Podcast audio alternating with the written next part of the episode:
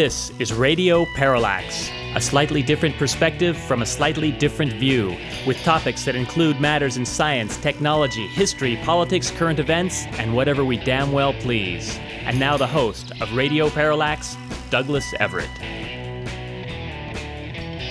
Welcome to the program. We're going to do two shows, today's and next week, focusing primarily on what is likely to happen on the November 7th election. On next week's program, we're going to deal with the uh, state uh, ballot propositions in the various races across the state of California with our designated liberal and designated conservative, respectively, Mr. Alan Stanton and Mr. David Mather. It's worked out in past uh, elections for, I don't know, going back several years now. So we're going to try it one more time. It should be uh, a rollicking good time. In uh, our second segment on today's program, we're going to speak with Jeff Kravitz, who's challenging Doris Matsui uh, for the uh, congressional race here in Sacramento, as well as Bob Fitrakis, who isn't running in California but is also challenging the uh, powers that be in the state of Ohio. He's the Green Party candidate for governor. And a lot of eyes around the nation are focused on Ohio, where it's expected that uh, Democrats are going to do extremely well. Ohio is considered really the bellwether state among the battleground states, so we're curious to get an update from uh, uh, Dr. Bob Fitrakis. Right here in Davis on uh, Tuesday night, Joe Wilson, he of the Valerie Plame scandal, uh, appeared in uh, in Davis at the Palm Court Hotel as part of a campaign fundraiser for Charlie Brown. Retired Lieutenant Colonel Brown is challenging John Doolittle for his congressional seat. We've uh, been privileged to bring you Joe Wilson on this program three times previously, and we will hope to excerpt a bit from what he had to say uh, on Tuesday night, as well as some remarks from Charlie Brown. If we can't get Colonel Brown to speak to us on this week's show, and we're hoping that he we can, uh, we'll do our best to bring him on uh, next week's. Former Congressman Pete McCloskey was supposed to appear at that uh, fundraiser, but for some reason uh, didn't make it. We'd like to hear again from uh, Pete McCloskey, who ran an unsuccessful challenge to Richard Pombo for uh, the Republican nomination last spring. But uh, Pombo's also in trouble, as is Doolittle, as is apparently uh, Dan Lungren, possibly. And we have to say, we think uh, that's a good thing. We would like to remind you at this point that the op- opinions expressed on this program do not necessarily represent those of the radio station or our sponsors. They are ours alone. Uh, but, but, we're pretty sure that, you know, given their dead on accuracy, that a lot of you out there in radio land, of course, will agree. And we're going to report on the appearance of Dan Ellsberg. Uh, Dr. Daniel Ellsberg was over at uh, CSUS, of course, uh, at 8 o'clock, while the the party for uh, uh, Charlie Brown was here in Davis at 6. Uh, I did want to attend both and, and managed to do so, and, and would like to talk to you a little bit about what Dan Ellsberg had to say also in, in our second segment. All right, let's start the show as we like to do with On This Date in History, which is October 26th. On October 26, 1881, three men die in a famous shootout at the OK Corral in Tombstone, Arizona. This was between the Earp brothers and the Clanton McLaury gang.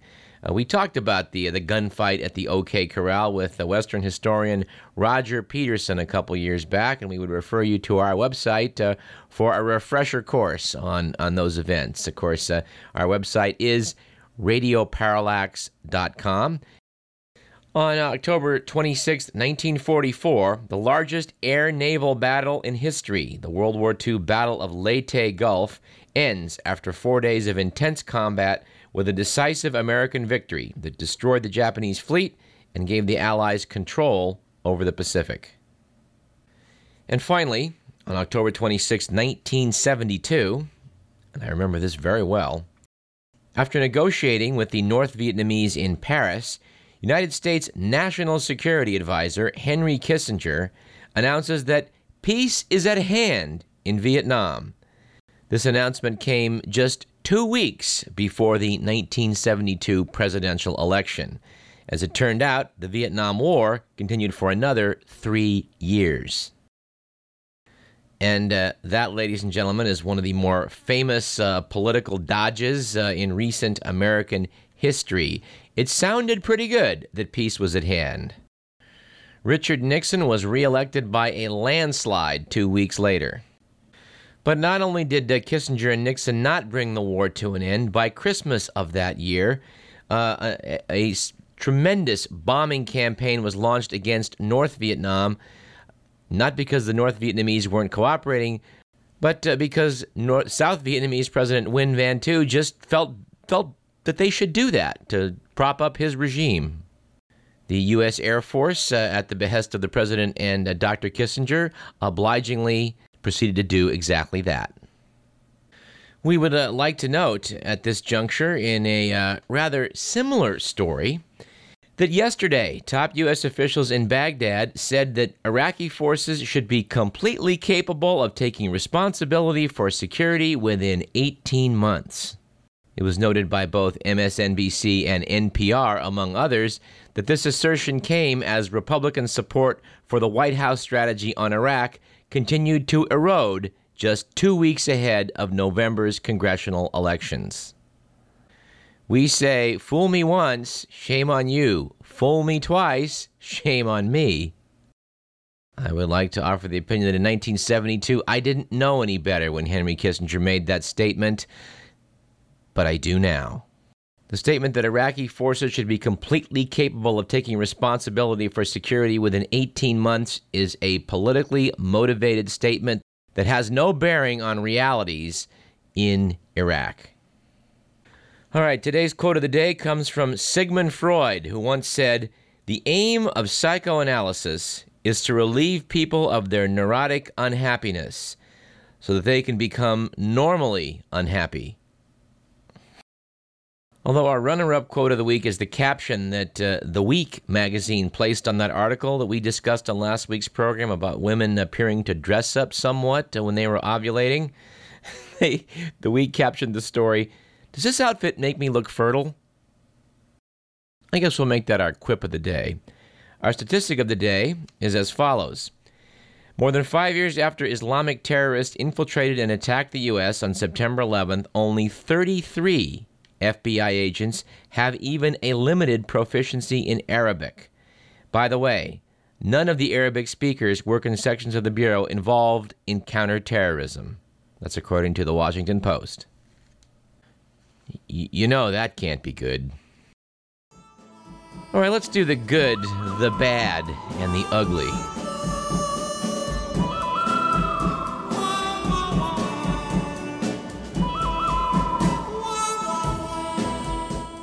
According to the Week magazine, last week was a good week for restorers after Steve Wynn, a Las Vegas casino magnate, accidentally stuck his elbow through Picasso's Le Rêve, a Cubist masterpiece he had arranged only three days before to sell for an estimated price of $139 million. Apparently, Wynn now plans to keep the painting. Last week was a bad week for apparent bargains after warnings by medical researchers came out that Fabuloso, the $1 bottle fluid available in lime green, purple, blue, and red colors, is actually a Mexican cleaning product and not the inexpensive sport drink which apparently 94 and counting individuals have taken it for so far this year.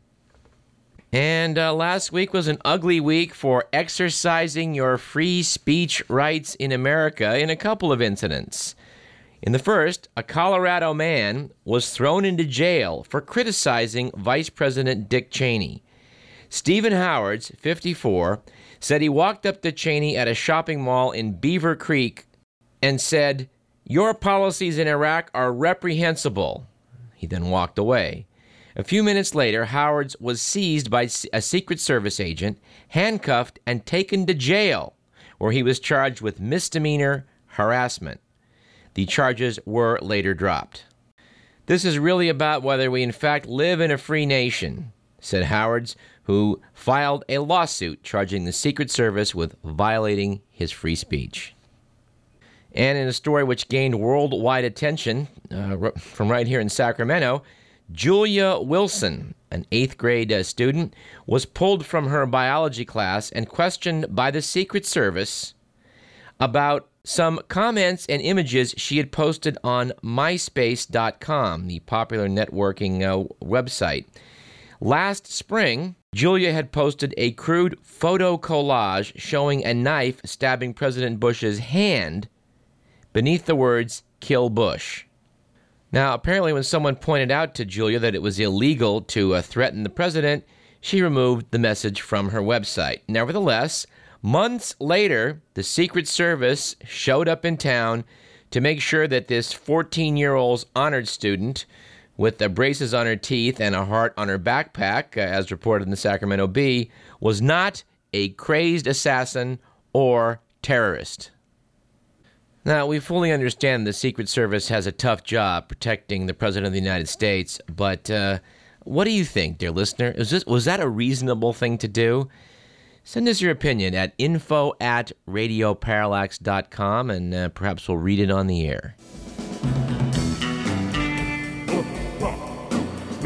Anyway, that's the good, the bad, and the ugly.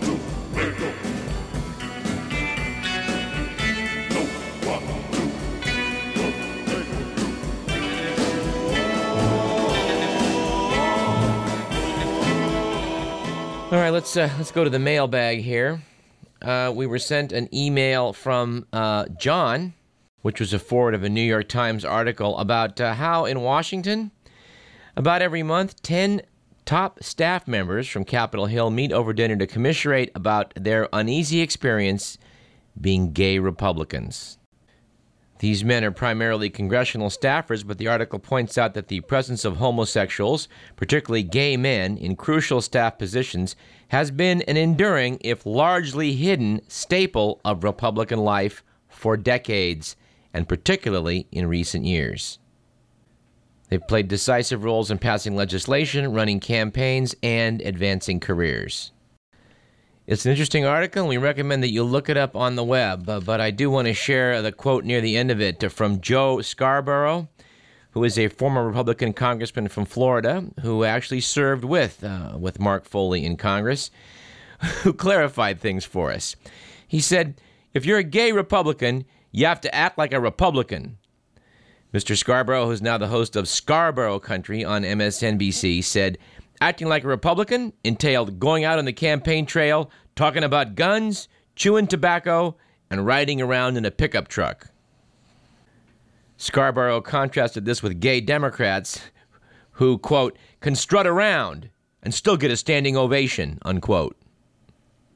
We're assuming that uh, the reason Mark Foley's indiscretions uh, went unpunished for so long was that, well, he didn't strut around. Pablo sent us an article from BuzzFlash noting that the Eisenhower carrier group sailing for the Iran theater um, uh, should have gotten in the vicinity of Iran about October 21st. That's a couple days back uh, here. So, you know, Daniel Ellsberg in his talk suggested that there may be an incident in Iran, a kind of October surprise to boost Republican chances here in November. Uh, that doesn't seem likely, but, uh, you know, talking about Henry Kissinger and peace is at hand. We wouldn't rule it out. And finally, Jane sent us a blurb from the WashingtonPost.com regarding the death of Philip Merrill. Mr. Merrill was a prominent publisher and a former diplomat. Apparently, he was the assistant general secretary to uh, to NATO in the early 1990s and president of the Export Import Bank of the U.S. from 2002 until last year. The article noted that throughout his working life, he took time away from his business interests to pursue diplomatic and intelligence assignments for the government. According to the article, Merrill was the apparent victim of a suicide. His boat had been found drifting in a stiff breeze off the Maryland coast back in June. And uh, 10 days later, uh, his body was found 11 miles from where the boat was located with a uh, shotgun wound to the head and a small anchor tied around his ankles. In her email, Jane cited some other reports uh, noting that there had been blood found on board the ship. So apparently, uh, if we're to believe the suicide story, Philip Merrill lashed an anchor around his ankles, positioned himself on board the boat so that after the shotgun discharged, he would keel overboard and wash up 11 miles from wherever the boat would go. Oh, it's possible, I guess, but this does remind us of the uh, the National Lampoon report uh, back in 1972 on uh, the uh, the death of Salvador Allende, where the uh, the magazine noted that Allende apparently committed suicide, shooting himself in the back with an automatic weapon, pausing only once to reload. We're still hoping in the weeks to come to bring you Rita Maloof. We had a talk with R.V. Scheid of the Sacramento News and Review, and he's going to try and uh, hook uh, this program up with uh, uh Rita, whose re- firsthand reports were published in the newspaper from Lebanon during the Israeli attack uh, a couple months ago. According to reports from Israel on Tuesday, Israeli Prime Minister Ehud Olmert, in a bid for political survival, struck an alliance with a hardliner who has called for stripping Israeli Arabs of citizenship, executing lawmakers for talking to Hamas, and bombing Palestinian population centers. The ultra nationalist party, Yisrael Beiteinu, is headed by uh, Avigdor Lieberman. Lieberman is an immigrant from Moldova, of the for- former Soviet Union, where he was a former bar bouncer. His comments about Arabs have made him one of Israel's most divisive figures. At the height of the fighting against Palestinians in 2002, Lieberman, then a cabinet minister under Benjamin Netanyahu, called for bombing of Palestinian gas stations, banks, and commerce centers. This just can't be a good thing.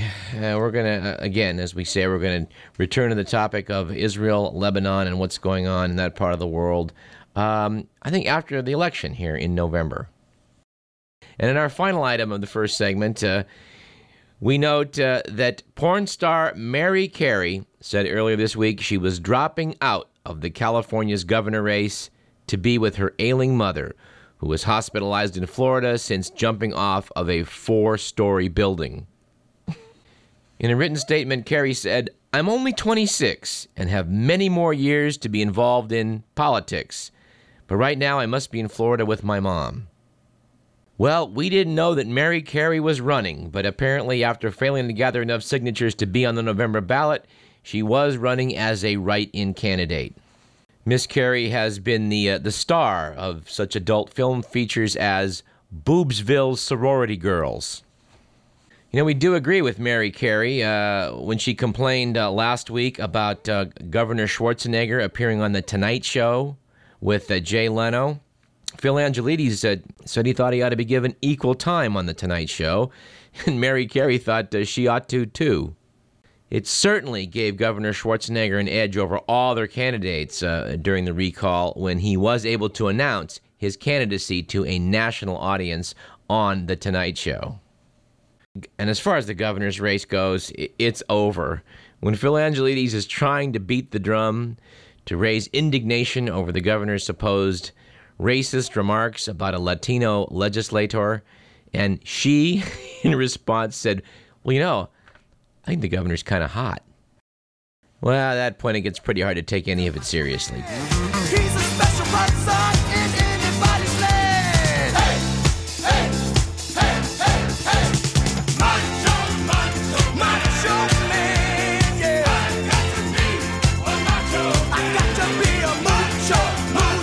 Anyway, let's talk about some politics in segment two. You're listening to Radio Parallax. I'm Douglas Everett. We'll be back after a short break. Big, big